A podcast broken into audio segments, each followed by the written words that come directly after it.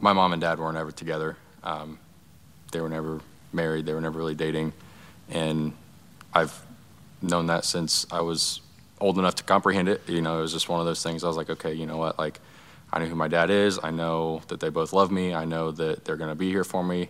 Um, so I was with my mom consistently. You know, her and I obviously got really close. I would hang out with my dad every once in a while. So when I was 12 or 13 years old, my mom sat me down and um, just told me, like, you know, the person that you have believed to be your biological father to this point is saying that he is not your biological father, that you are not his son.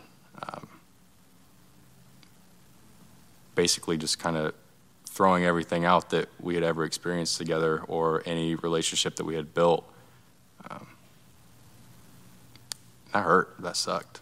So, what do you do as a 12, 13 year old kid that is no longer being claimed by the person that's supposed to love them for the rest of their life? It just leaves you shattered. It left me shattered. I was in tears. I remember being in my, like, curled up in my mom, mom's arms, crying just uncontrollably for hours on end, and there was nothing she could do to soothe that. There was nothing she could do to, to fix that hurt, and it just felt like my heart was ripped out. I was just broken into so many pieces I remember just being so angry um, and saying, like, how could you, like, I messaged him on Facebook. I was like, how could you do this? Like, this literally is the worst day of my life. And that experience is what made me hesitant to grow close with God. And, you know, it's widely understood that your earthly father is the first representation that a son or a daughter has of the heavenly father. That's why for a long time I thought that I had to earn God's love, I thought I had to earn God's presence. Like I thought that His presence was more of a privilege than it was a gift. And that's something that it took me a long time to realize that God wants to be with me. And that's not anything that I had had from a fatherly figure, really. Early on in my walk with, with Christ was something that was revealed to me that you could have this ceramic vase and it could be sitting on a countertop. And if it gets knocked off, it's going to shatter. And if you put it back together, it's going to visibly show that it had been broken before.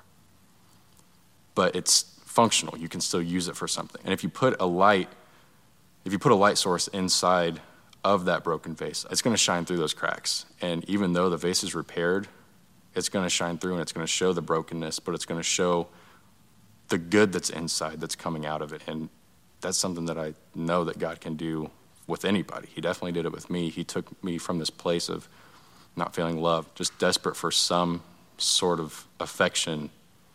And he took me to being the person that is shining out onto others because of me placing God in my heart. That's why I'm so passionate about working with youth ministry and um, young adults, is because I am now what I needed when I was in middle school and high school. And I know God's going to use that.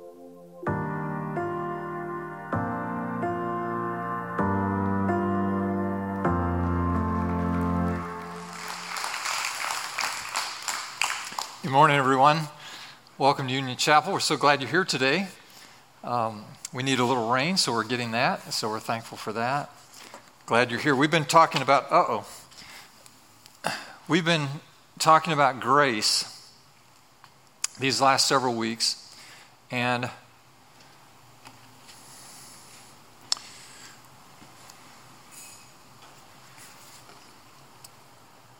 Let me just remind you of the definition of grace grace is the unmerited, undeserved, unearned favor of God. It is His presence, it is His peace, it is His power given to us as a gift. This is grace. God claims that His grace is sufficient for every need that we have. God's presence, God's peace, God's power is sufficient. It's enough where, where there is trouble, where there is circumstances that burden us, challenge us, threaten us, God's grace is greater than that. You can name anything you have in mind, any experience you've had, any failure you've had, and God's grace is greater. Where sin does abound, grace does much more abound. So we've been talking about God's wonderful, sufficient, amazing grace. And today we want to conclude this series uh, by talking about grace is greater than your brokenness. And we've chosen as our scripture today from 1 Thessalonians chapter 5. So if you have your Bibles, you can turn there. 1 Thessalonians 5. And I'm going to begin reading at verse 12. Of course, we'll project the words on the screen as well. Our custom is to stand, so I invite you to do that as you're able. This is the Apostle Paul now writing to the church at Thessalonica. He said, Now we ask you, brothers and sisters, to acknowledge those who work hard among you, who care for you in the Lord, and who admonish you. Hold them in the highest regard in love because of their work. Live in peace with each other. And we urge you, brothers and sisters, warn those who are idle and disruptive, encourage the disheartened, help the weak, be patient with everyone. Make sure that nobody pays back wrong for wrong, but always strive to do what is good for each other and for everyone else. Rejoice always, pray continually, give thanks in all circumstances, for this is God's will for you in Christ Jesus. Do not quench the Spirit, do not treat prophecies with contempt, test them all, hold on to what is good, reject every kind of evil. And may God Himself, the God of peace, sanctify you through and through. May your whole spirit, soul, and body be kept blameless at the coming of our Lord Jesus Christ. The one who calls you is faithful, and he will do it. Brothers and sisters, pray for us. Greet all of God's people with a holy kiss. Now, wait a minute, hold it. No. That's a no. That's, this was written pre COVID, can't be going around kissing people. Not, not now. Maybe later. Not now. I know you want to. Resist the urge. Don't do it. I charge you before the Lord to have this letter read to all the brothers and sisters. And finally, the grace of our Lord Jesus Christ be with you. And may God inspire, us, and instruct us today through his word. You may be seated. Thanks so much. So, Paul writes to the church at Thessalonica, verse 18 from our text, and he says, Give thanks in all circumstances. This is the will of God for you. Give thanks in all circumstances. Now, that's kind of a unique challenge, isn't it? Kind of a hard, high bar. Give thanks no matter what. Uh, circumstances are those details that surround our lives, circumstance or circumference, so that there is a circle of issues around our lives. These are called circumstances. And we are to give thanks in all of the circumstances of life. Now, if you've lived a while, you know that you have very little control over the circumstances of your life. Stuff happens, stuff happens all the time. And regardless of the decisions we make, the choices we make, circumstances press into that circle of issues in our lives, whether we like it or not. And so we don't have much control over those. Paul, in spite of that, reminds us that we can give thanks in all circumstances. You say, well, you know, the circumstances of my life are what's keeping me from being thankful, being joyful. Uh, I, mean, I mean, when you think about it that way, uh, it's if I it's I wouldn't be angry if I didn't have these circumstances. I wouldn't be disappointed if I didn't have these circumstances. I wouldn't be frustrated, irritated, depressed if I didn't have these circumstances. So we, we play this if then equation with our circumstances. We imagine that if circumstances were different, if they were just better, then I could be happy and thankful. I play this game with my wife Beth. We've done this for years, and if we have a personal challenge or a professional challenge, I will just say out loud, you know, if that thing would resolve, all of our problems would be solved. And then she, and, and you know, and I say it with great drama, and then she starts giggling, starts laughing. Like, that's hilarious because that's not going to make it better. Just one thing in the circumstances is going to change everything? No. But we say this uh, to ourselves if we just get that promotion at work, or if we meet the right person, or if my husband would just make an effort, or if my wife would just show some interest, or if my neighbors would move. if you're sitting next to your neighbor, please don't, don't look at him right now. Just kind of look away. Yeah, that, that'll send the right signal. If my health were better, if the parking lot were closer, if my parents would stop fighting, if the boss was nicer, if the coworkers were kinder, if my children were more obedient, if the house was bigger, if the car was newer, if the winter was warmer. Hey, now wait a minute, that might do it. A warmer winter. No, that's circumstantial. That, that won't do it. That's not the point. This is sometimes referred to as the happiness illusion. We spend so much of our lives thinking that happiness is going to be determined by our circumstances that we end up feeling miserable because there are always things we want to change. Here's the good news one point sermon. Today is a one point sermon. Just one point. Aren't you glad you came? One point sermon. Here's the point. You ready? Maybe some of you see it on the outline. Grace is greater than your circumstances.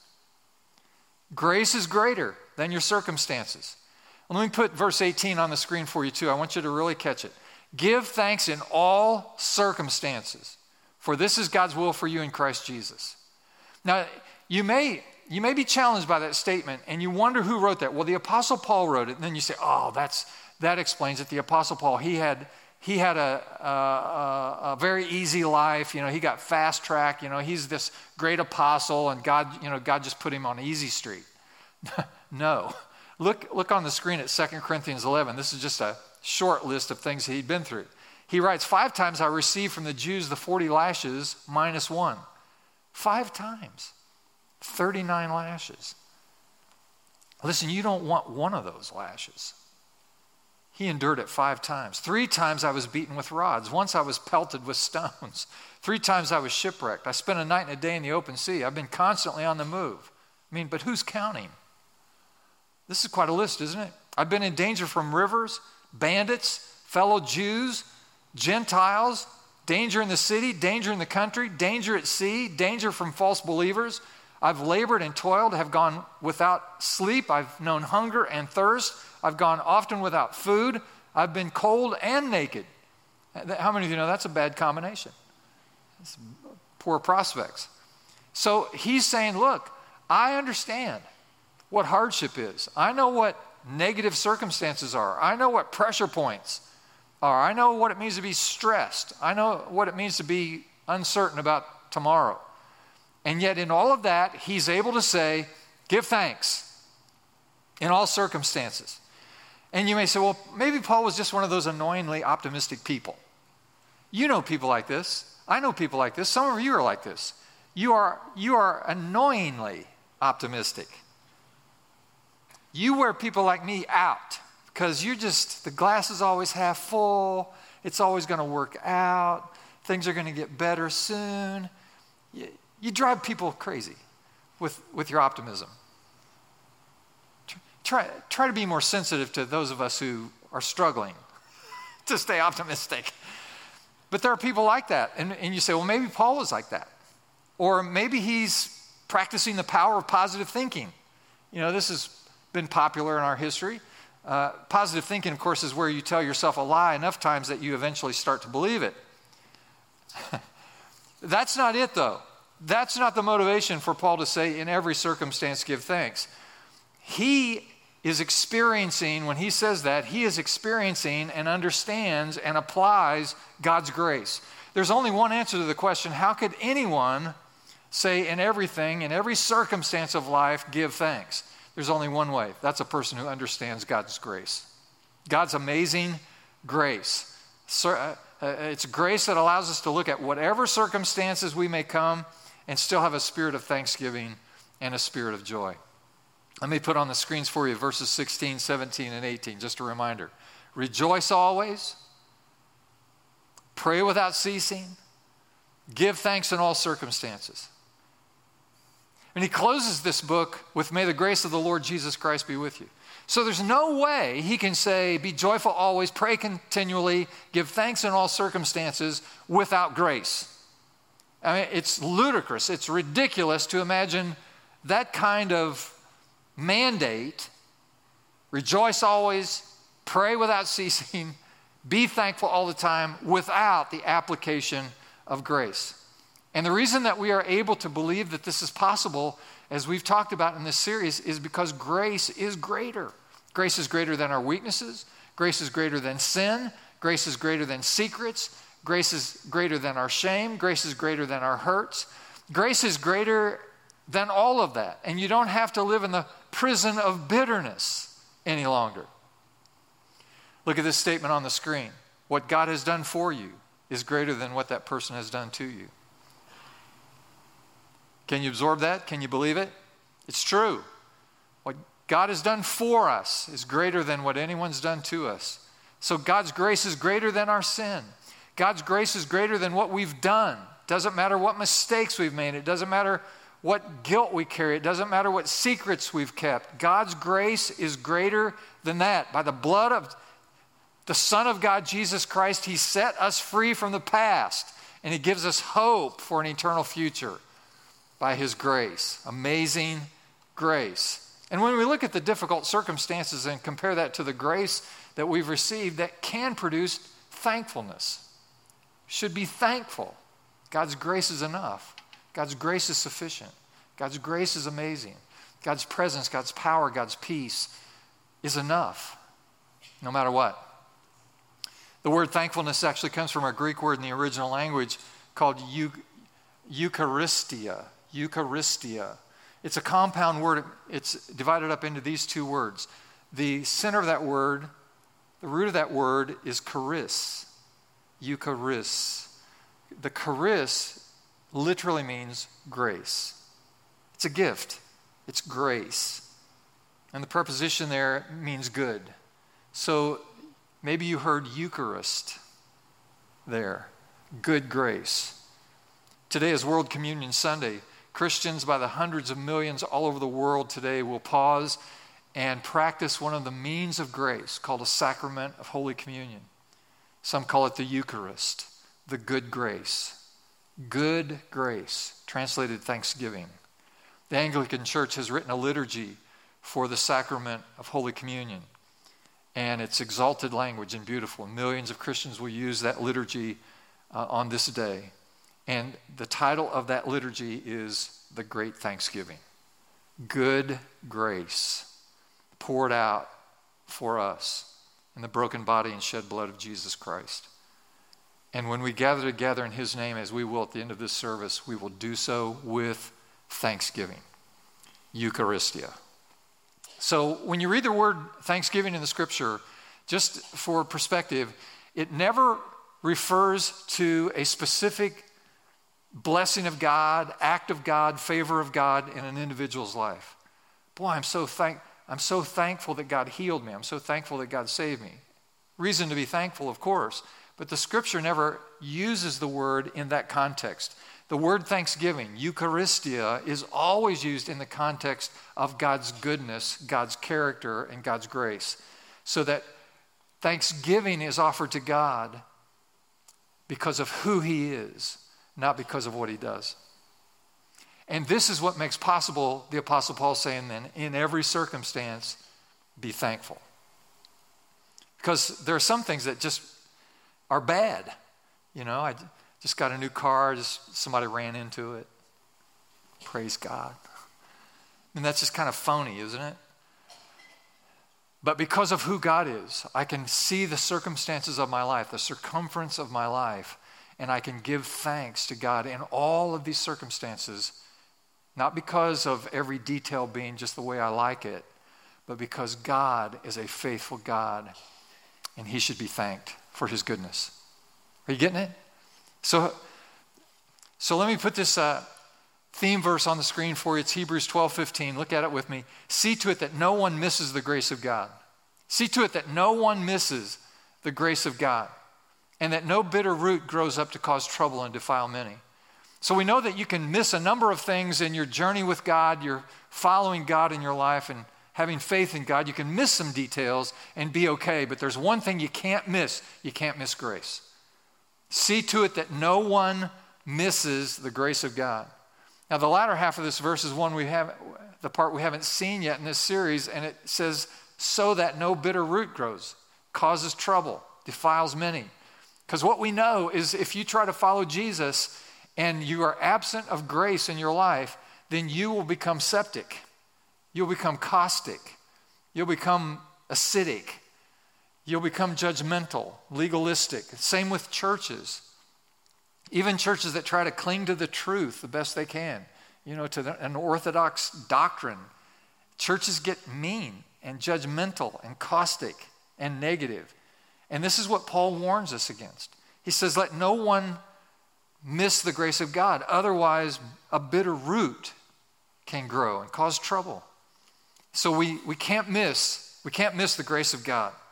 Now, there are stories throughout the Bible that are evidence of God's grace. Let me just mention a few. The first one is from my favorite biblical character. His name is Joseph. He's an Old Testament character. You remember the patriarchs Abraham, Isaac, and Jacob.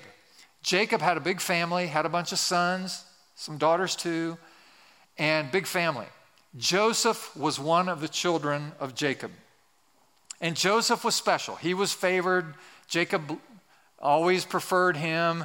And all of Joseph's brothers resented him because dad likes him best. And when Joseph was young, he had this dream. And in this dream, he saw himself the, at the center of attention and all of his brothers bowing down and worshiping him. And Joseph made the mistake of sharing that dream with his brothers. And they despised him for it, they just hated him. So when the moment was right, they decided they're going to kill him. And they couldn't bring themselves to do that. And so rather than killing their brother Joseph, they sold him into slavery. And Joseph ends up in Egypt.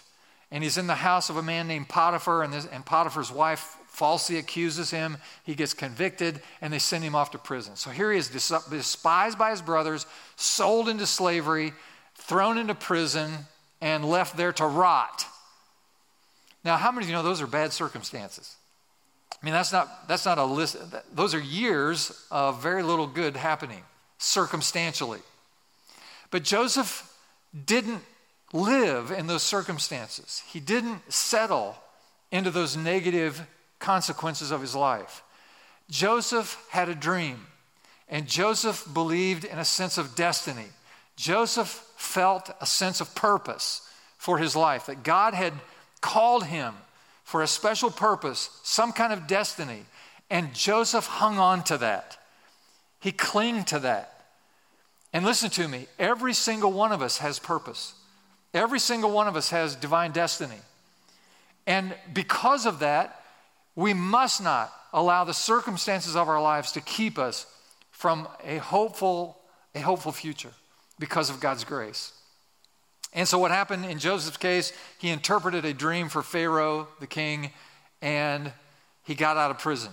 And then he got elevated because of his wisdom and God's favor on his life. So that Joseph now becomes the prime minister of Egypt. He's arguably the most powerful man on the face of the earth. Very powerful, very influential. And God gives him wisdom.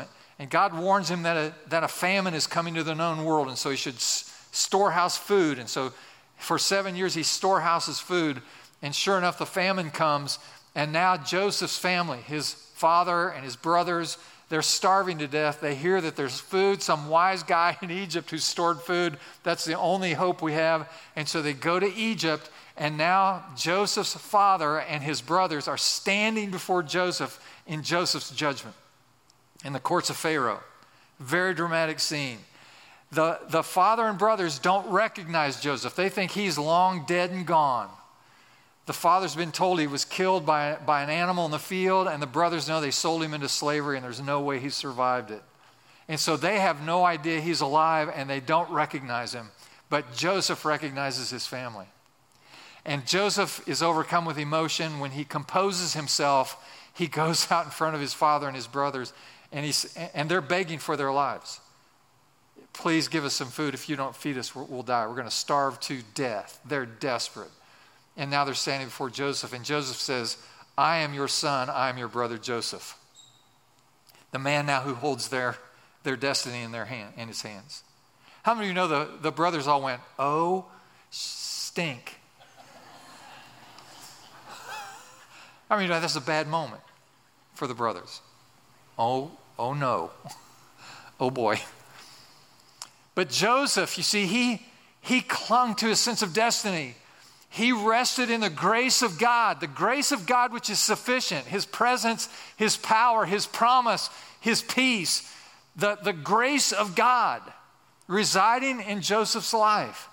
And he, he makes this statement. He said, Brothers, what you intended to harm me all those years ago, God intended for good. In, in Genesis 45 7, it says, But God sent me ahead of you. Now, this was Joseph's interpretation of, of being sold into slavery and then thrown into prison. He said, God used all of that to send me ahead of you to preserve you as a remnant on earth, to save your lives by a great deliverance. So Joseph now comes into his destiny, not just to get elevated to some position of power and influence, but Joseph now sees that his primary purpose in life and all these circumstances have taken place for a reason, that God had had plan in mind and destiny in mind for him, not just to elevate Joseph, but to actually preserve the people of God. The 12 tribes of Israel came from the names of these brothers, and they were preserved. Not only themselves, but the whole nation of Israel was preserved through the life of Joseph so God could have an enduring witness in the world. Amazing. Let me just summarize that's grace. That's grace. That's grace on display. That's amazing grace. That's wonderful grace. That's astonishing grace. That is sufficient grace in the life of a man who went through all kinds of negative circumstances, but endured by God's grace so that he could come to his destiny. Praise God. It's good preaching right there, by the way. You guys are missing opportunities to say something about it. I can preach and say the amens too, but it'll just take longer. I've only got a one point sermon. At least you could help a little bit, right? Let me give you another example. Here's David, who became king of Israel. Now, David is described in the Bible as a man after God's own heart. This is a man who loved God. And, and there's reason to believe that David wrote most of the Psalms. And so when you read the, the book of Psalms, you see the depth and the passion and the, and the, and the, and, and the uh, sub- substance of his heart for God, his love for God, his appeal to God, his worship of God. And so there's a lot of merit. But remember, grace is unmerited favor, unearned favor, undeserved favor. That's grace. Now, David was not only a man after God's own heart, but David is also a guy who lusted. He's a guy who stole. He's a guy who fornicated. He's a guy who conspired. He's a guy who lied. He's a guy who murdered.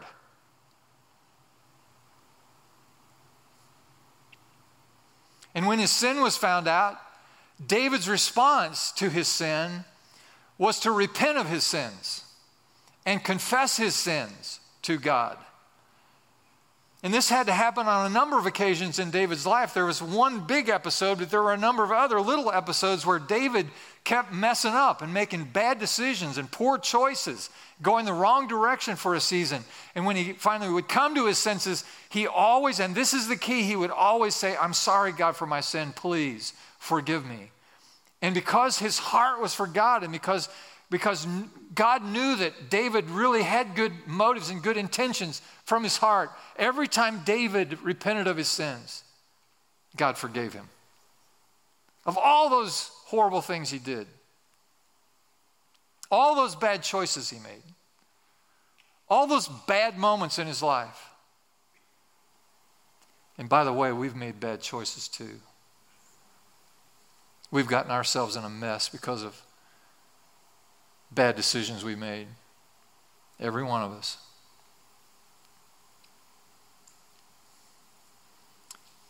And when David repented of his sins and confessed his sins, God always forgave him. And God will forgive you. That's grace. That's grace. That's it. That's grace. Unmerited, undeserved, unearned favor. Amazing, amazing grace. Last story. Pastor named Jean Leroux did work with a ministry called Love in Action. Maybe you've heard of it. Love in Action is a ministry that reaches out and helps people who are caught up in some form of sexual addiction. Jean tells about sitting in one of their group meetings. He'd never been to anything like this. He didn't really know what to expect, and there was this good sized group of men that had gathered. One of them went to the front to share his story, to give a testimony. He told about driving home from work earlier that week and passing a nightclub for adults. He said, When I drove by this adult nightclub, I really wanted to stop. And when he said that, a bunch of hands went up in the air in the room. Jean says that when the hands went up in the air, he really didn't know what was happening. I mean, who would be asking questions during a story like this? And why are there so many questions? Made him uncomfortable. But the guy continued his story and he said, I didn't want to, but I pulled in the parking lot and I went in. And again, a number of hands were raised in the crowd. The guy said, I spent the evening at this adult place. And he confessed some of what he did. And again, hands went up. He said, When I left, I felt so ashamed, and I didn't think God could love me. And Jean reported that at that point, every hand in the crowd went up except for his. And he just didn't understand why everybody had their hands raised. Why were there so many questions? Why weren't they being answered? After the meeting was over, the director stopped and said, You look troubled. And Jean said, I am troubled. Why are there so many questions? Why so many hands raised? Why didn't anybody try to answer them? And the director said, No, you don't understand. We have one rule here at Love in Action you never struggle alone. So if you've ever struggled with the same thing someone else is confessing, you have to raise your hand when they confess it. Now, listen to your pastor. Listen, we need more of that in the church. We need more of that in the church. We need more of that in this church. It needs to mark who we are as a people in a more significant and meaningful way. Because if we're going to be sure that no one misses the grace of God, be sure that no one misses the grace of God, then this needs to be a place of raised hands.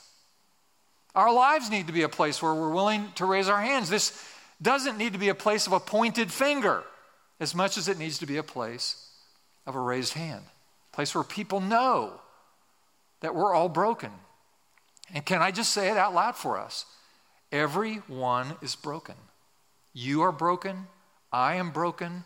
All of God's children are broken. We're broken. We are messy.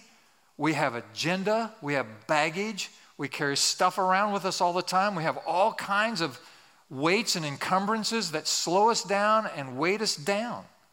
We're all sinners, every last one of us. There's not one person more deserving than anybody else. Over the years, uh, 43 years of pastoral ministry, I've heard some things you can imagine. I've heard people talking about their failures and their faults and the circumstances of their lives.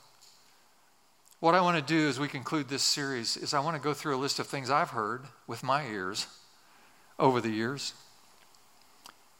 And maybe you'll hear something in the list that applies to you.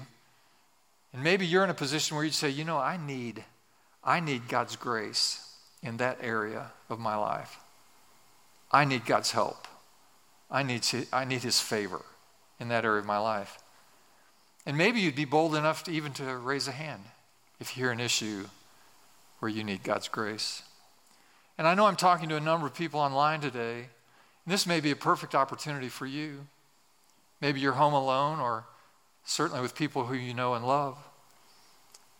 In just a moment, we're going to bow our heads and close our eyes, and as you hear this list of needs of God's grace, maybe you'll hear something that will cause you to raise your hand because we're all broken and we all need God's grace. Amen. Let's pause just for a moment. Would you bow your heads with me? Close your eyes. Lord, I thank you today that your grace is greater than my addiction, that grace is greater than my pride, that grace is greater than my materialism, grace is greater than my lust, grace is greater than my abortion. Grace is greater than my affair. Grace is greater than my abuse. Your grace is greater than my loneliness. Grace is greater than my divorce. Grace is greater than my anger. Grace is greater than my selfishness. Grace is greater than our struggle with infertility. Grace is greater than my fear of dying from stage four breast cancer. Grace is greater than my diabetes. Grace is greater than the pressure I feel at work. Grace is greater than the damage I've done to my marriage. Grace is greater than the mother who always was disappointed in me. Grace is greater than the father who never wanted me. Grace is greater than the walls I've built to protect myself from getting hurt again. Grace is greater than my ugly past. Grace is greater than my broken family. Grace is greater than my guilt. Grace is greater than my shame. Grace is greater than my secrets. Grace is greater than my sin. Grace is greater than my brokenness. Grace is greater. Grace is greater. Lord Jesus, you give us your grace freely, but we also know it came at an enormous cost to you. You shed your blood on the cross so that our sins could be forgiven, so that our past could be wiped clean. God, you've given us the power through your grace, power that we don't have on our own. God, you've made it so that whatever circumstances we experience in this life, whatever comes into our circumference, we can still be joyful and thankful because that's just how great your grace is. So, Lord, today, right now, would you give us a glimpse of it? Would you help us experience it? Would you help us know it? Lord, I'm asking you, please don't let anyone within the sound of my voice miss the grace that you have offered to them in Jesus. Don't miss the grace of God. Receive his grace as a gift. And it's in Jesus' name we pray. And everyone said, Amen. Amen. Well, take out the uh, communion elements that you received on the way in. And I want to lead us together. Let me just, uh, let me just uh, say that it's the first time we've used uh, these containers and these elements, and, and we've double checked, and there, there are no preservatives or additives added to this. I mean, there's a shelf life of about 90 days, so you, you buy these and then you use them. And so they're perfectly safe and f- fresh ingredients. So I wanted you to be assured of that. So I'm going to consecrate these elements now, and then we'll partake together. So just follow my instructions as we go. On the night that Jesus was betrayed, he took bread with his disciples and he broke it. And he said, Brethren, this is my body, broken for you. When you gather together and partake of this meal, remember what I've done for you. And likewise, the same night, he took the cup and he raised it and blessed it. He said, Brethren, this represents the blood of a new covenant, covenant in my blood, for the remission of the sins of the world. As often as you partake of it, remember what I've done for you. Friends, this is the Eucharist, the good grace, the gift of God to us. We celebrate the Holy Communion as a means of grace, a conduit through which God's presence and peace and power can flow. And as we partake today, could I encourage you to receive and experience His grace? Now, if you just take a moment and tear off the covering over the wafer, just tear that off and let it fall into your hand. Do you have it? the body of Christ broken for you.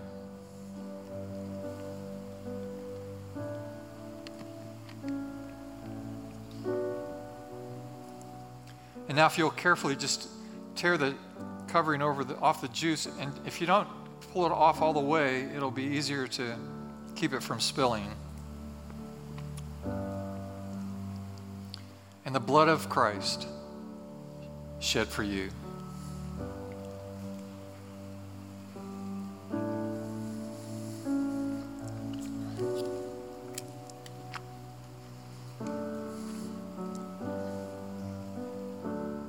So, Lord, amazing grace, how sweet the sound that saved a wretch like me. I once was lost, but now I'm found, was blind, but now I see.